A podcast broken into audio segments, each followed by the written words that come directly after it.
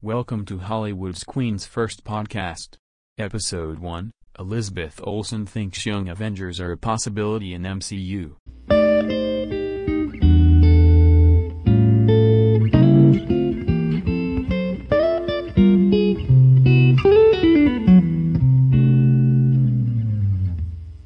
Elizabeth Olsen thinks there's a possibility the Young Avengers will turn up in the MCU, though she doesn't yet know what the plan is.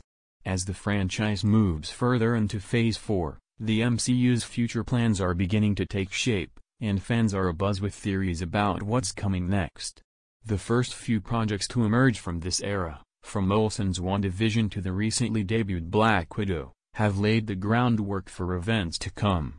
In many instances, those seem to include the formation of the Young Avengers from the comics. Marvel has yet to confirm the Young Avengers are headed for the MCU. However, with the exception of Black Widow, all of the Phase 4 projects to premiere so far have featured at least one member of the team from the comics, and others are slated to arrive in the future. WandaVision included twins Tommy, Speed, and Billy, Wiccan, while the Falcon and the Winter Soldier briefly introduced Eli Bradley, Patriot. Finally, Loki included Kid Loki among the many variants of Tom Hiddleston's titular character.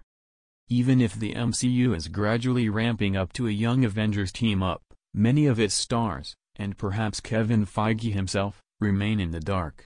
During a virtual Q&A with the New York Film Academy, via WandaVisionComicBook.com, Olsen touched upon the idea of the young Avengers gearing up in the MCU. The recently Emmy-nominated actress admitted she has no idea if it is happening, but it feels like a genuine possibility right now.